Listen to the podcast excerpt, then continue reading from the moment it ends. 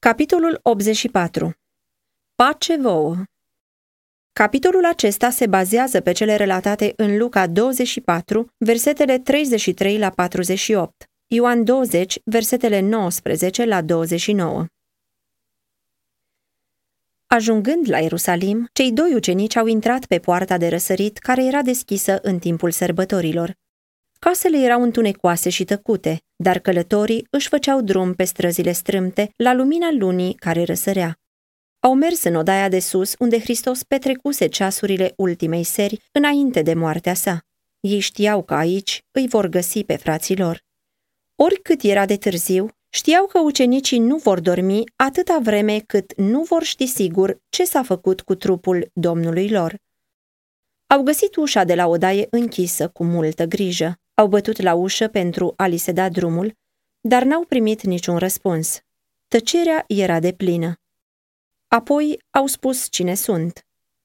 Ușa a fost deschisă cu multă băgare de seamă. Ei au intrat și împreună cu ei a intrat și un altul nevăzut. Apoi ușa a fost din nou închisă cu grijă de teama spionilor. Călătorii i-au găsit pe toți cuprinși de o surprinzătoare înflăcărare. Glasul celor din încăpere a izbucnit în mulțumiri și laude zicând: "A înviat Domnul cu adevărat și s-a arătat lui Petru." Apoi cei doi călători, de-abia suflând de graba cu care veniseră, au povestit felul minunat în care li se arătase Iisus. De-abia au isprăvit de povestit și unii ziceau că nu pot crede, pentru că ar fi prea frumos să fie adevărat, când deodată o altă persoană li s-a înfățișat. Toți ochii erau ațintiți asupra străinului. Nimeni nu bătuse la ușă pentru a cere voie să intre. Nu se auzise niciun zgomot de pași. Ucenicii erau surprinși și se întrebau cine ar putea fi. Apoi au auzit un glas care nu era altul decât glasul învățătorului lor. Cuvinte clare și distincte veneau din gura lui: "Pace vouă." Plini de frică și de spaimă, ei credeau că văd un duh, dar el le-a zis: "Pentru ce sunteți tulburați? Și de ce vi se ridică astfel de gânduri în inimă? Uitați-vă la mâinile și picioarele mele, eu sunt. Pipăiți-mă și vedeți. Un duh nu are nici carne, nici oase, cum vedeți că am eu." Și după ce a zis aceste vorbe, le-a arătat mâinile și picioarele sale. Ei au privit mâinile și picioarele vătămate de piroanele nemiloase. Au recunoscut glasul său, care nu se asemăna cu al nimănui pe care să-l fi auzit vreodată. Fiindcă ei, de bucurie, încă nu credeau și se mirau, el le-a zis: "Aveți aici ceva de mâncare?" I-au dat o bucată de pește fript și un fagure de miere. El le-a luat și a mâncat înaintea lor. Ucenicii s-au bucurat când au văzut pe Domnul. Credința și bucuria au luat locul necredinței și, cu sentimente pe care niciun cuvânt nu ar fi fost în stare să le exprime, le-au recunoscut pe Mântuitorul lor înviat. La nașterea lui Isus, îngerul vestise: "Pace pe pământ și între oameni bună învoire." Iar acum, la cea dintâi arătare în fața ucenicilor după învierea sa, Mântuitorul le-a spus cuvintele binecunoscute: "Pace vouă." Iisus este gata totdeauna să aducă pace sufletelor împovărate de îndoieli și temeri. El așteaptă să deschidem ușa inimii înaintea lui și să zicem: "Rămâi cu noi." El zice: "Iată, eu stau la ușă și bat. Dacă aude cineva glasul meu și deschide ușa, voi intra la el, voi cina cu el și el cu mine." Apocalipsa 3,20. Învierea lui Isus era o preînchipuire a învierii de la sfârșit a tuturor celor care adorm în el. Înfățișarea Mântuitorului înviat, felul lui de a se purta, felul lui de a vorbi, toate acestea le erau familiare ucenicilor săi. După cum Isus a înviat dintre morți, tot astfel trebuie să învie și aceia care au adormit în el. Îi vom recunoaște pe prietenii noștri tot așa cum ucenicii l-au recunoscut pe Isus. Poate că ei au fost deformați, au fost bolnavi sau desfigurați în viața aceasta trecătoare, totuși învie într-o stare fizică desăvârșită și o sănătate deplină. Cu toate acestea, în trupul lor proslăvit, identitatea lor se va păstra în totalitate. Atunci vom cunoaște chiar așa cum suntem cunoscuți. 1 Corinteni 13,12.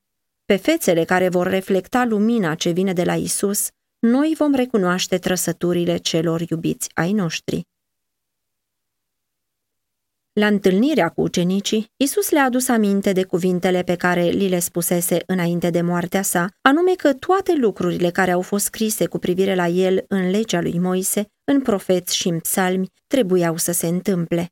Atunci le-a deschis mintea ca să înțeleagă scripturile și le-a zis: așa este scris și așa trebuia să pătimească Hristos și să învie a treia zi dintre cei morți și să propovăduiască tuturor neamurilor în numele Lui pocăința și iertarea păcatelor, începând din Ierusalim.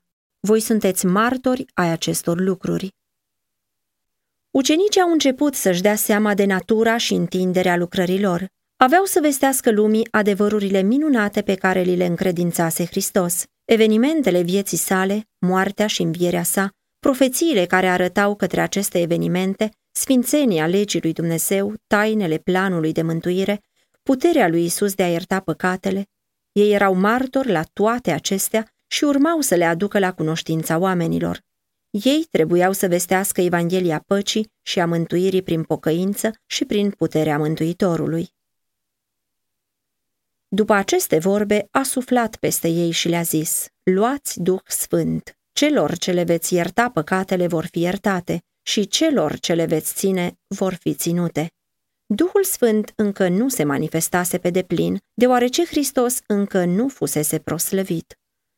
Revărsarea mult mai bogată a Duhului Sfânt urma să aibă loc numai după înălțarea lui Hristos. Numai după primirea lui ar fi fost în stare ucenicii să-și îndeplinească însărcinarea de a vesti Evanghelia în lumea aceasta. Dar acum Duhul era dat cu un anumit scop. Înainte ca ucenicii să ajungă să-și îndeplinească datoriile slujbelor pe care le aveau în biserică, Hristos a suflat peste ei Duhul Sfânt. El le dădea una dintre cele mai sfinte îndatoriri și dorea să scrie în inima lor gândul că, fără Duhul Sfânt, lucrarea aceasta nu putea să fie îndeplinită. Duhul Sfânt este adierea vieții spirituale în suflet. Împărtășirea Duhului este împărtășirea vieții lui Hristos. Pe cel care îl primește îl umple cu însușirile lui Hristos. Numai aceia care sunt învățați în felul acesta de Dumnezeu, aceia care se bucură de lucrarea lăuntrică a Duhului și în acorul viață se descoperă viața lui Hristos, urmează să stea ca reprezentanți între oameni pentru a sluji în folosul bisericii. Celor ce le veți ierta păcatele, a zis Hristos, vor fi iertate și celor ce le veți ține vor fi ținute. Astfel Hristos nu-i dă voie nimănui să-i judece pe alții. În predica de pe munte, el a interzis acest lucru. Acesta este dreptul lui Dumnezeu. Dar asupra bisericii ca organizație, el pune o răspundere cu privire la membrii ei. Față de cei care cad în păcat, biserica are o datorie: să-i avertizeze, să-i învețe și, dacă e cu putință, să-i îndrepte. Mustră, ceartă, îndeamnă, zice Domnul, cu toată blândețea și învățătura. 2 Timotei 4,2. Tratează cu credincioșie relele făptuite. Avertizează orice suflet care se află în primejdie. Nu lăsa pe nimeni să se înșele singur. Spune păcatului pe nume. Arată ce a zis Dumnezeu cu privire la minciună, călcarea sabatului, furt, idolatrie și orice alt rău. Cei ce fac astfel de lucruri nu vor moșteni împărăția lui Dumnezeu. Galateni 5,21. Dacă ei stăruie în păcat, judecata pe care biserica o rostește din cuvântul lui Dumnezeu se rostește asupra lor în cer. Dacă aleg să păcătuiască, se despart de Hristos. Biserica trebuie să arate că nu aprobă faptele lor, căci astfel ea însăși aduce o cară asupra Domnului ei. Ea trebuie să spună despre păcat exact ce spune Dumnezeu despre el. Ea trebuie să se poarte cu păcatul așa cum a dat Dumnezeu îndrumări și acțiunea ei este întărită în cer. Cine disprețuiește autoritatea bisericii, disprețuiește însăși autoritatea lui Hristos. Dar tabloul are și o parte mai luminoasă. Celor ce le veți ierta păcatele vor fi iertate.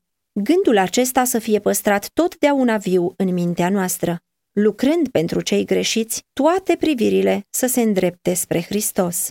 Cu duioșie, păstorii să îngrijească de turma pășunii Domnului, să le vorbească celor rătăciți despre mila iertătoare a Mântuitorului, să-l încurajeze pe păcătos să se pocăiască și să creadă în acela care poate să ierte, să declare pe temeiul autorității cuvântului lui Dumnezeu. Dacă ne mărturisim păcatele, El este credincios și drept ca să ne ierte păcatele și să ne curățească de orice nelegiuire.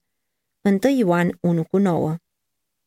Toți cei care se pocăiesc au următoarea făgăduință. El va avea iarăși milă de noi, va călca în picioare nelegiuirile noastre și vei arunca în fundul mării toate păcatele lor. Mica 7,19. Pocăința păcătosului să fie primită cu o inimă plină de îndurare de către biserică. Cel care se pocăiește să fie scos din întunericul necredinței la lumina credinței și neprihănirii. Mâna lui tremurândă să fie pusă în mâna iubitoare a lui Isus. O astfel de iertare este întărită în cer. Numai în felul acesta poate biserica să elibereze de păcat pe un păcătos. Iertarea de păcate se câștigă numai prin meritele lui Hristos. Puterea de a elibera sufletul de vinovăție nu este încredințată niciunui om și niciunei grupări de oameni. Hristos i-a însărcinat pe ucenicii săi să predice iertarea de păcate în numele Lui la toate neamurile, dar ei n-au fost împuterniciți să îndepărteze nicio pată a păcatului. Numele lui Isus este singurul nume dat oamenilor sub cer în care trebuie să fim mântuiți. Fapte 4,12. Când Isus i-a întâlnit prima dată pe ucenicii săi în odaia de sus, Toma nu era cu ei. El a auzit cum ceilalți povesteau lucrurile acestea și a primit destule dovezi că Isus înviase, dar întunericul și necredința îi umpluseră inima. Cu cât îi auzea pe ucenici povestind mai mult despre descoperirile minunate ale Mântuitorului înviat, cu atât el se adâncea într-o mai grozavă disperare. Dacă Isus a înviat cu adevărat dintre morți, nu mai putea să fie nicio nădejde cu privire la o reală împărăție pământească. Afară de aceasta, vanitatea lui era rănită când se gândea că învățătorul li se arătase tuturor ucenicilor, numai lui nu.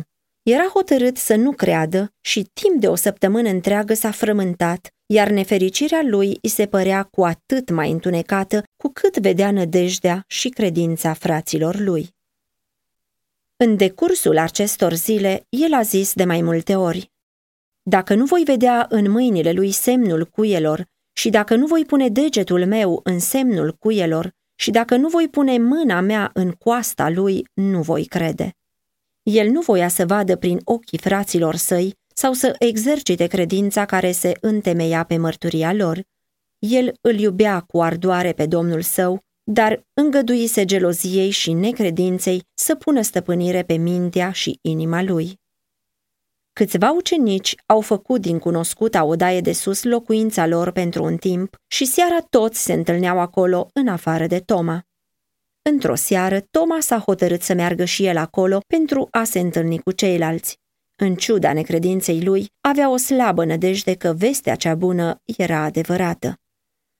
În timp ce luau masa de seară, ucenicii vorbeau despre dovezile pe care Hristos li le dăduse din profeție.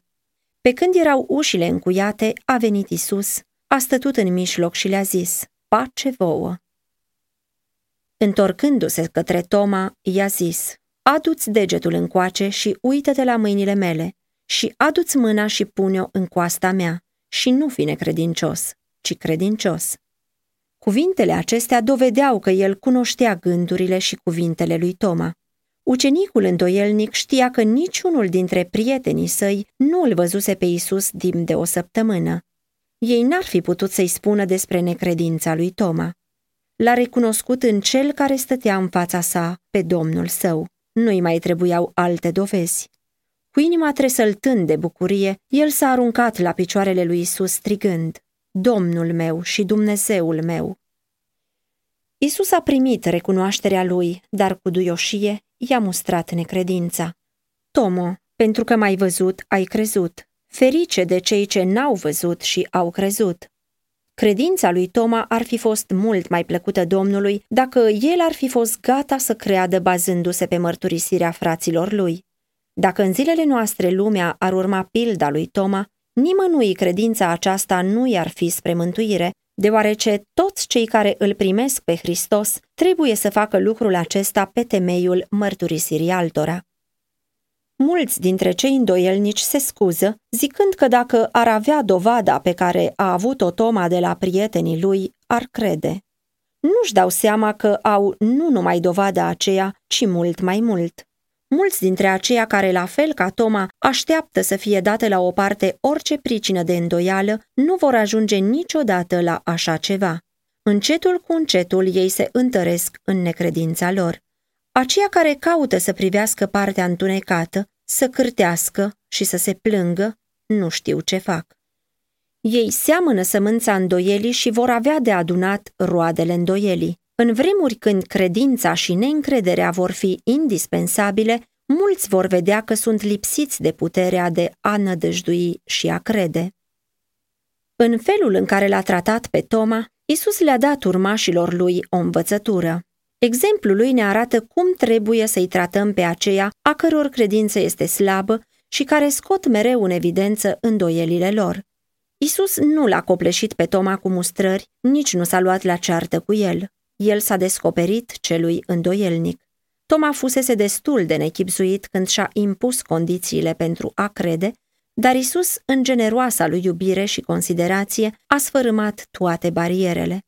Rareori poate necredința să fie biruită prin discuții contradictorii. Ea îmbracă mai degrabă forma unei autoapărări, găsind totdeauna sprijin și noi scuze. Dar faceți ca Iisus, în iubirea și îndurarea lui, să fie descoperit ca mântuitor răstignit și din multe guri, în vremuri potrivnice, se va auzi recunoașterea dată de Toma: Domnul meu și Dumnezeul meu.